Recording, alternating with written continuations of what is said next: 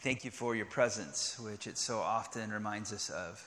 Um, we, we, pray that as we explore this song um, together, that uh, your spirit would move among us, and that the words of my mouth, the meditations of our hearts, would be pleasing unto you. It's the name of Christ we ask. Amen. Amen. Good morning, everyone. Uh, Matt, do you have the clicker? Oh, wow, you're good. Um, I was, as I've been working on Psalm 37, I've been, I was thinking about when we named our church.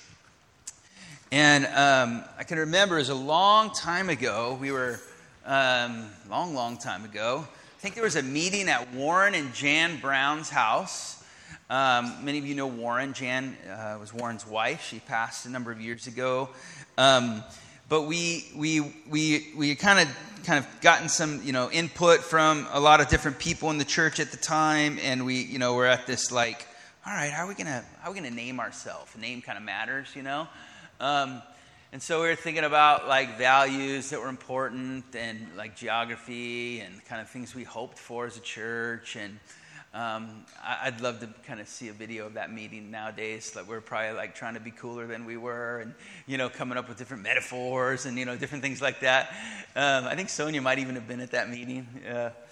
Um, and how we landed on Mountainside Communion. Uh, one, again, geography was was important to us. Um, thought about foothill. There's a lot of foothills, um, so we didn't go foothill.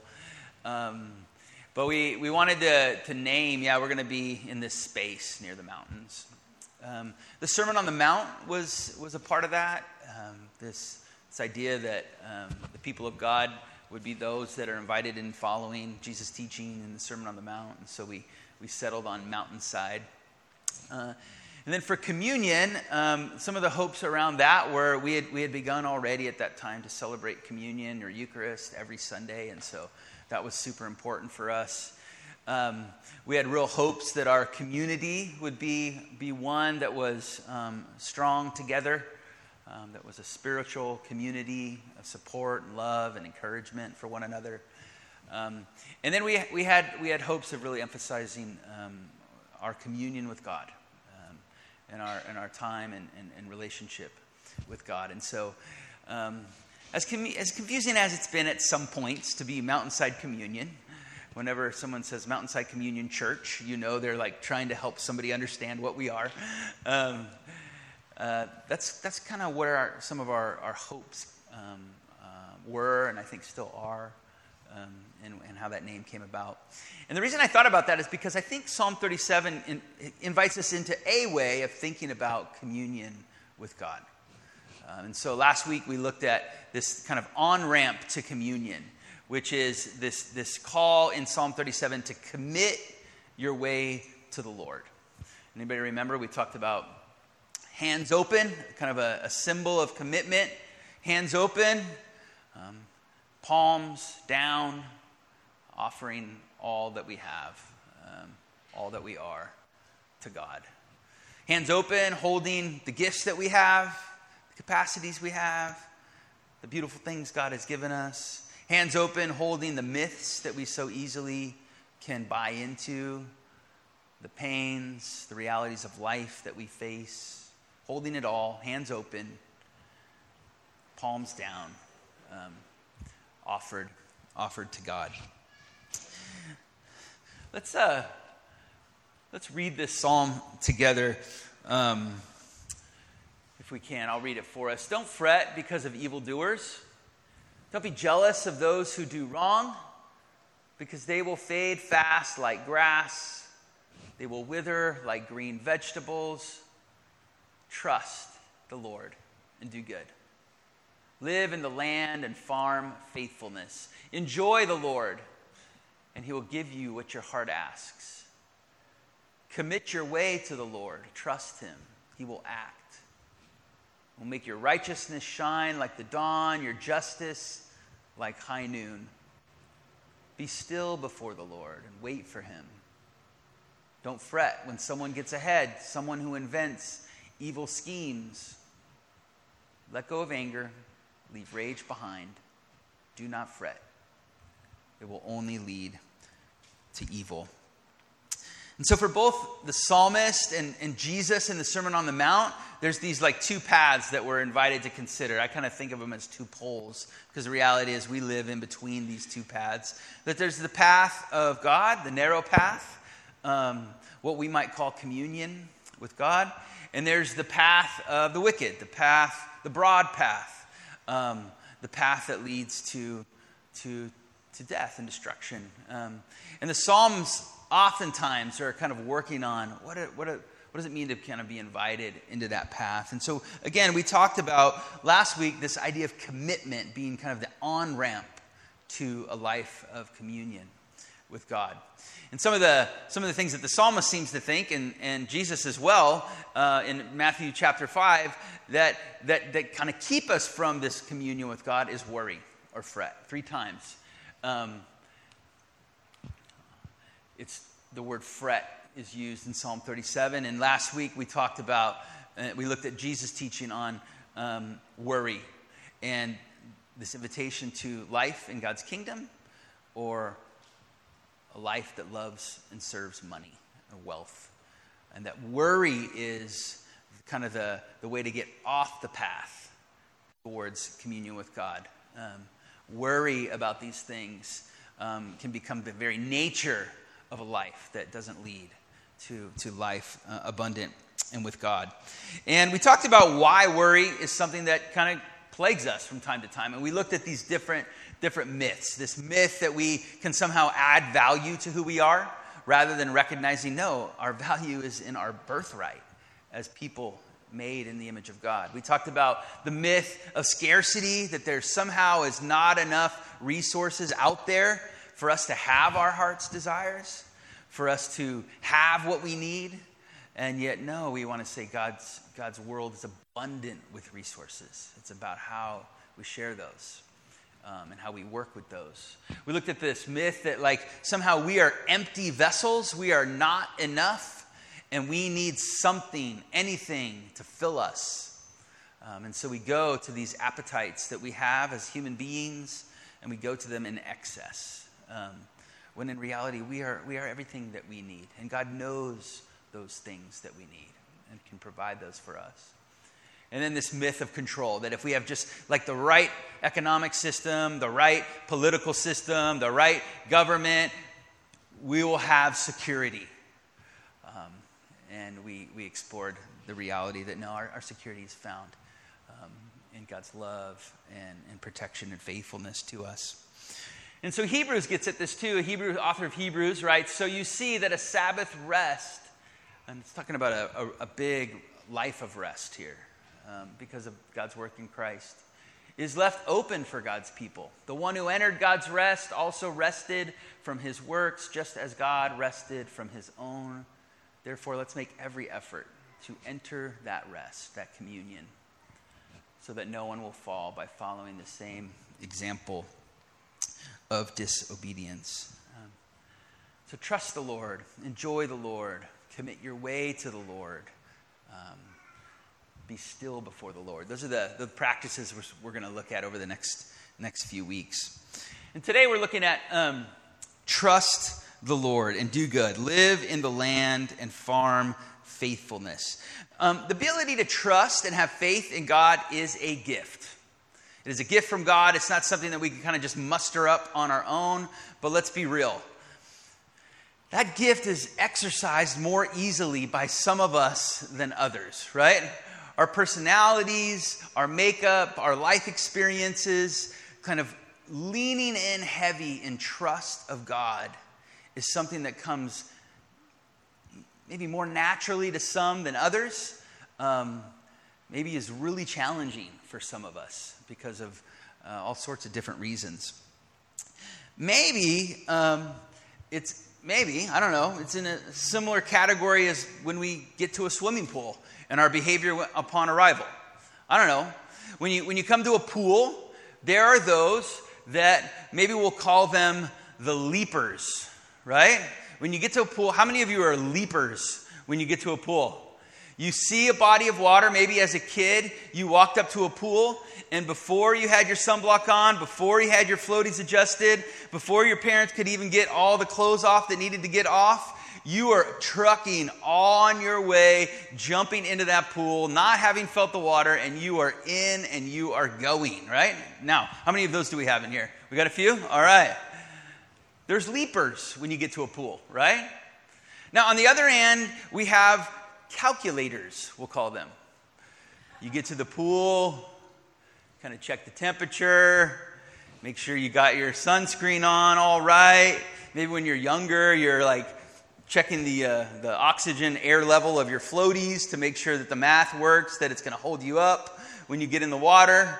Um, maybe you kind of even check out the scene of the pool, see what's going on. Is it safe? Is it dangerous?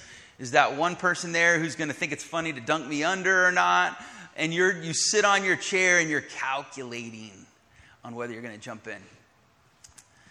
And then maybe for many of us, we can kind of find ourselves between those two poles. Maybe we're the toe tippers, where we, we walk up to the pool. We're kind of doing what the calculators are doing, but we've got some movement at least, right? We go to the, the first step, we put our toe in, we're feeling the water a little bit, and we, when we're ready, we kind of kind of ease in.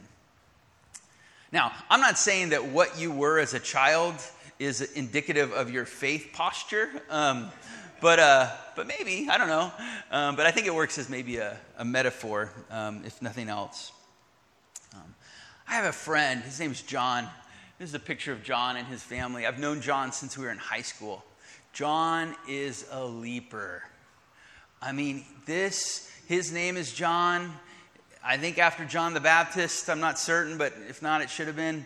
This, this guy is one that I have watched since we were 16 years old, who just, if God puts something in front of him and he has a conviction that that is what God is calling him to, he just goes for it. He had been accepted into a college, Point Loma actually, found out the money wasn't there like he thought it was for scholarships. Illinois opened up. In one day, he decided, I'm not going to San Diego. I'm moving to Illinois, and that's where he went to college. And I'm just sitting there going, What? Can you do that? I guess you can. Um, he went and studied in college, did all the things he needed to do. Um, he, he met, met who would be his wife. They got to know each other very quickly, and they were engaged very quickly. Um, and he just knew that that's what God was calling him to. And he just went for it. And I said, Wow, you can do that? I guess you can. Um, he did a lot of teaching, did some different kind of creative things over the summer where he's teaching literature to kids who um, didn't have quite the exposure to some of the liter- great literature of the world. He's an English major and his graduate degree in that. And so he spent his summers in Galveston, Texas, teaching kids all about great literature of, of, of the world, really.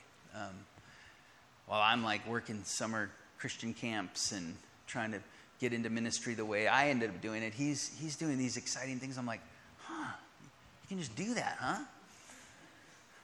At some point, he gets asked to come pastor a church in Los Angeles. He does it.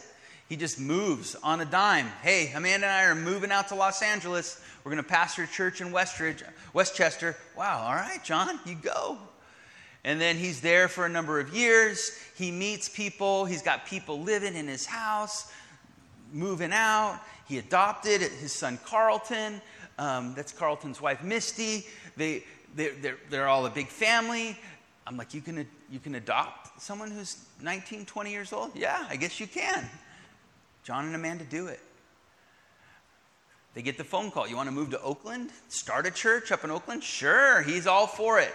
And the stories go on and on. He's a leaper. And if you're like me, you look at leapers and you're like, oh, wow. I mean, I can see, man, you know, there's, I could tell you his whole story. There's been times where he's leaped and I'm like, eh, I don't know if you should have left there.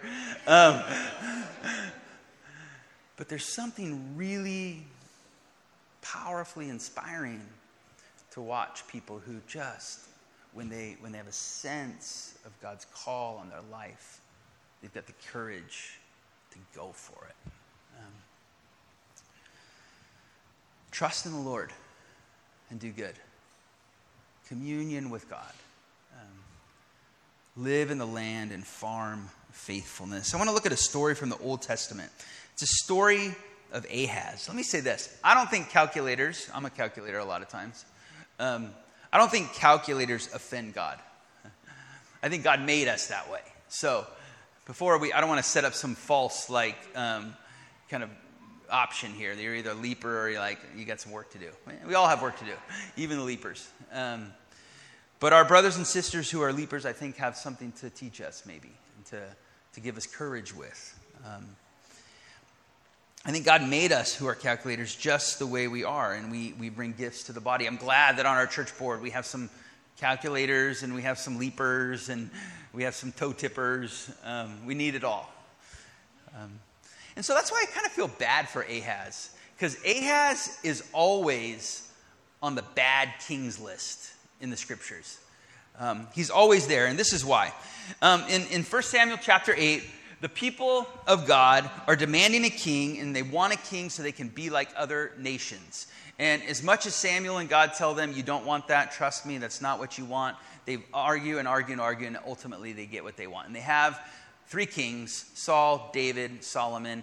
And after those three, they probably come to realize this didn't quite work out as well as we wanted it to. Um, the nation divides into two. Ten tribes go to the north, become Israel. Two tribes go to the south, become Judah. Um, and in 722, Assyria, the big empire, comes in and takes the northern Israel, the ten tribes of Israel. And Judah holds them off, but, but even Judah, a couple hundred years later in 587, succumbs. Ahaz was the ruler, though, of Judah um, in 735 to about 712 or so. 715. Isaiah, Chronicles, and Kings tell this story in different ways. We're going to look at Isaiah a little bit today.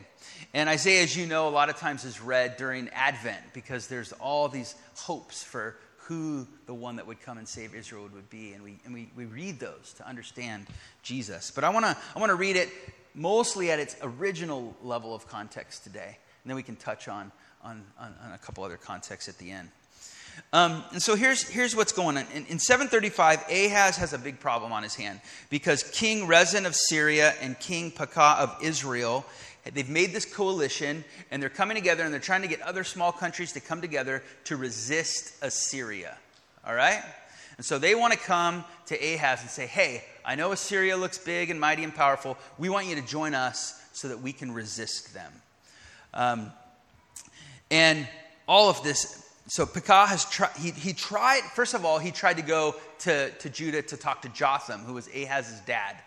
Um, and Jotham, you know, um, didn't go for it. And, and so um, the reason he didn't go for it is because when they were on their way to talk to Jotham, Jotham died, and then Ahaz became the king. And so they're coming to talk to Ahaz to see if they can get him to join. And in the midst of this, Isaiah comes on the scene and he says to Ahaz, Be careful, stay calm, don't fear. Don't lose heart over these two pieces of smoking torches. A little bit of trash talk there. Um, over the burning anger of Rezin, Aram, and Remaliah's son. That's the two that I was just mentioning. They, they use different language in each of the different, different books. Aram has planned evil against you with Ephraim and Remaliah's son, saying, Let's march up against Judah, tear it apart, capture it for ourselves, and install Tabeel's son as its king. But the Lord God says, It won't happen. It won't take place. He even invites Ahaz to, to off to say, God, I need a sign. I need a sign that tells me that this is your word. And it can be as deep as the grave or as high as the heavens. I mean, this is a big um, proclamation from Isaiah. But what, what Ahaz does is he, he calculates.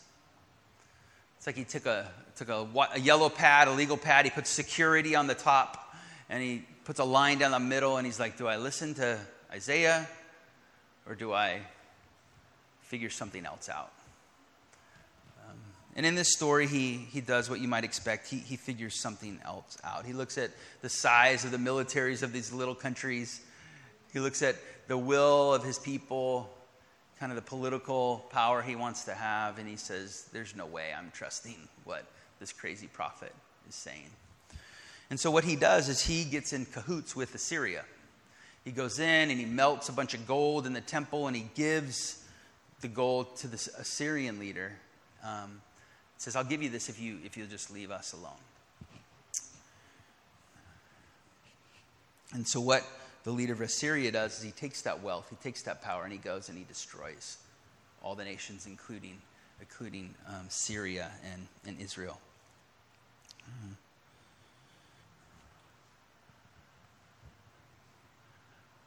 Isaiah comes back and he says, Listen, house of David, isn't it enough for you to be tiresome for people? That you're also tiresome before my God? Therefore, because you've done this, Ahaz, the Lord will give you a sign. The young woman is pregnant and is about to give birth to a son, and she'll name him Emmanuel. He'll eat butter and honey and learn to reject evil and choose good.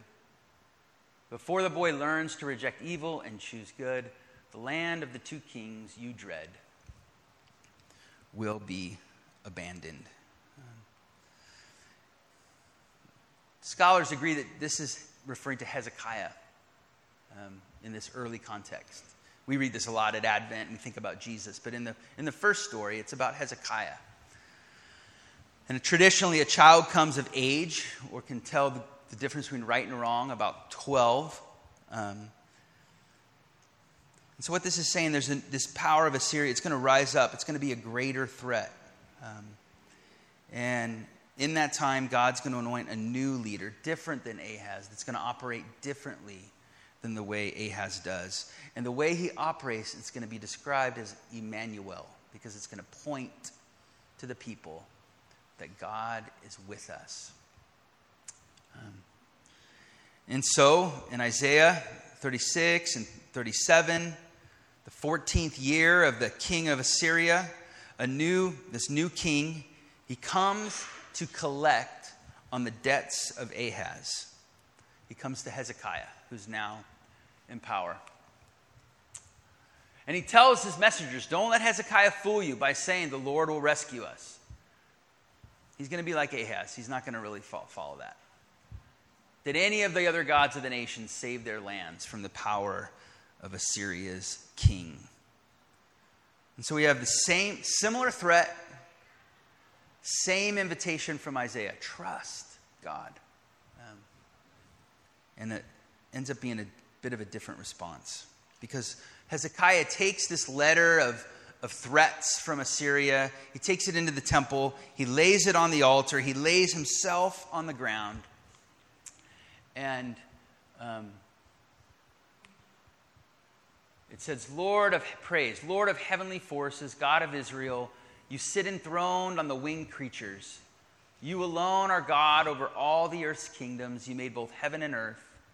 Lord, turn your ear this way and hear. Lord, open your eyes and see. Listen to this guy's words. He sent them to insult the living God. It's true, Lord, that the Assyrian kings have destroyed all the nations in their lands. The Assyrians burn the gods of those nations with fire because they aren't real gods. They are only man made creations of wood and stone. That's how the Assyrians could destroy them. So now, Lord, our God, please save us from Sennacherib's power. Then all the earth's kingdoms will know that you alone are God. Hezekiah, he took his calculations, and rather than just following those directly, he laid them at this altar and trusted them to God. Um, and he became the first Emmanuel king, the first, the first one that would, would, would, would be described as the one who points the people to the presence of God in their midst. So we know how this passage has been used to describe Jesus. We, we, we worship Christ every, every Sunday when we come together. Today, I want us to ask, well, what does that mean for us today? What, is it, what does a story like this translate to for us today. We need those who calculate. God has made us that way. Um, it's wisdom in that. Um, and God, I think, is inviting us sometimes to set our calculations aside, or at least at the altar, um, like Hezekiah did, to lay ourselves before God in trust. Because we enter communion with God in commitment, hands open, palms down. And we walk the path of communion with God by leaning heavy into trusting that God is, in fact, with us and calling us to things that don't always match our, our calculations. I was with, um, I think it was 100 pastors this weekend at a, at a conference down at Point Loma. And um, one of the speakers is a friend of mine. His name's Chris. And Chris, a number of years ago, was on staff at a church, and um, I'll spare you all the details, but he went through an incredibly tumultuous time in this church, where in one day, four of his colleagues were out of nowhere terminated their positions, asked to leave immediately. Um, and he, it just spent, spent, sent him just completely spinning. Um, how does it happen? Um, why, why does a pastor do this? Why does a church do this? The more he learned, the more struggle he had as he heard about different levels of leadership that had been involved, and he's just like, I can't, I can't believe this. What, what's going on? Um, and over the weeks and, and, and, months ahead, I mean, he was asking the big questions like, if this is how pastors are treated, like, I want nothing to do with this. I'm, I'm, I'm ready to, to do something different.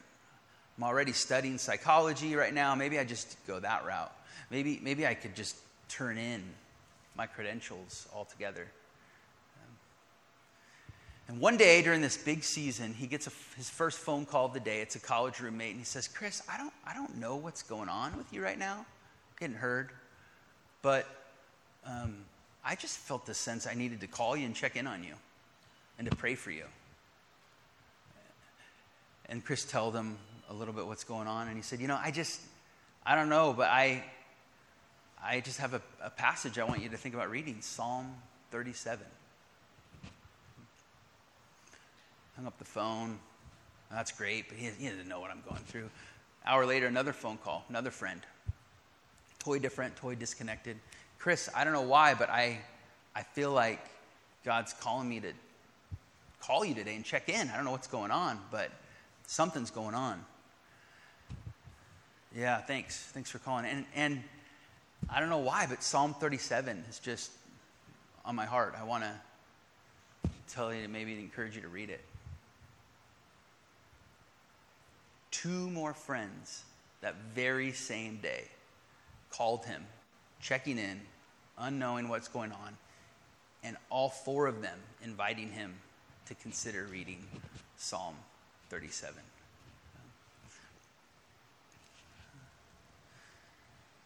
This weekend, Chris was there teaching 100 pastors, all based in his research about clergy, care, and well being, because he's become uh, one of the leading researchers and writers for clergy, care, and well being um, in the country. Um, he was ready to, to worry his way right off the path um, to this. He was ready to be done.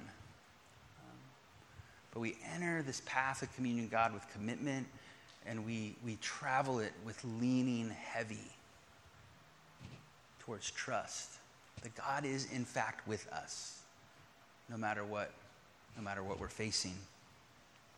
I was thinking about the, the countries, the nations like that we read about in some of these stories Babylon, Assyria, Rome, nation, all these big, big nations, all of which who no longer exist. They've come and they've gone. And yet we're reading these stories about faith communities and churches, these resilient, this resilient movement um, that has outlasted nations and even empires in our world. Um, our, our little church has been through it the last few years. It's nice to be with 100 pastors because you find out you're not the only church that's been through it over the last three years. But we've had, we've had, we've experienced incredible loss as a body. Um, we've, we've had our moments of, is God with us? Um,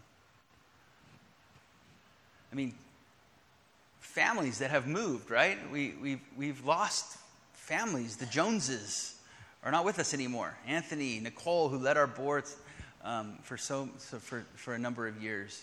Helen, Chloe, they moved, you know, back to Kansas. The Newfelds, they've moved up north. Becky's no longer doing the tidings for us. And they were, they were such kind of committed um, people in our community. Uh, we, we suffered great pain as a community uh, when a church member decided uh, to, to do horrific things um, and treat people horrifically. And, and we lost him and we lost his wife, and we, we still bear the pain of that action. We bear the pain of a community where we, we, we didn't step in soon enough. We bear the pain of people who've left our community because of those actions. Um, uh, we, we know what it's like to have loss, to be in precarious situations. Um, yet we sit here and the riddles are here. Um, Justin and Renee and the girls. Um, and they show up on a Sunday, the same Sunday that Matt and Juliana show up. Um, they got a little bit of history together. Um, and they're leaning heavy in to what's going on around here, doing setup. Both of them are, we wouldn't have setup if it wasn't for these two new households that have, have come in and, um, and just jumped in with all they got, leaped in, if you will, to the pool. Um, testing the water maybe a little bit, but hardly. um,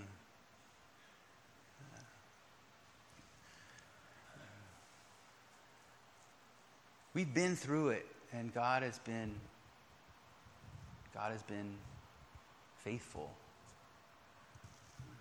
Rachel and Robbie are here, the kids, um, jumping on in, testing the waters for very understandable reasons, right? Bringing their own experiences to church as they sort through what God's calling them to. Um, the, the, newness of life and energy. Um, Nancy's been around a little bit, right? Kind of feeling things out, and now she's up here leading us in music and this whole big old band that her and Deborah have like pulled together. Thanks to everyone um, for doing that. Um, whether they know it or not, there are Hezekiahs. They're the ones who can point us hey, I know it's been a hard few years. I know there's been loss that we still feel in our bones and relationships and pain. But God is with you. God is with us. Um, that's the message of, of Hezekiah, um, the Emmanuel King, um, who points us to the living Christ, um, who we gather around this table to celebrate with this kind of fervor. Here come the leapers right here uh, together. So join me. Put your hands out if you will. Oblige me if you, if you don't mind. Um, all that we got, all that we've experienced as a body, we name it, it's real. This is not to, to downplay anything that we've been through all the gifts and blessings that we have. We, we have these in our hands, and we commit to God and we turn the palms down, offering all we've got. Because the living God is with us and among us in this community. And we've got one another to continue to invite each other to lean in to trust that this God who's been with us will not forsake us, um, but will guide us into a beautiful future that we have, we have yet to even know. But my guess has had a lot to do with these little ones that walked in, walked into the room. Zach, would you come and lead us in Eucharist this morning?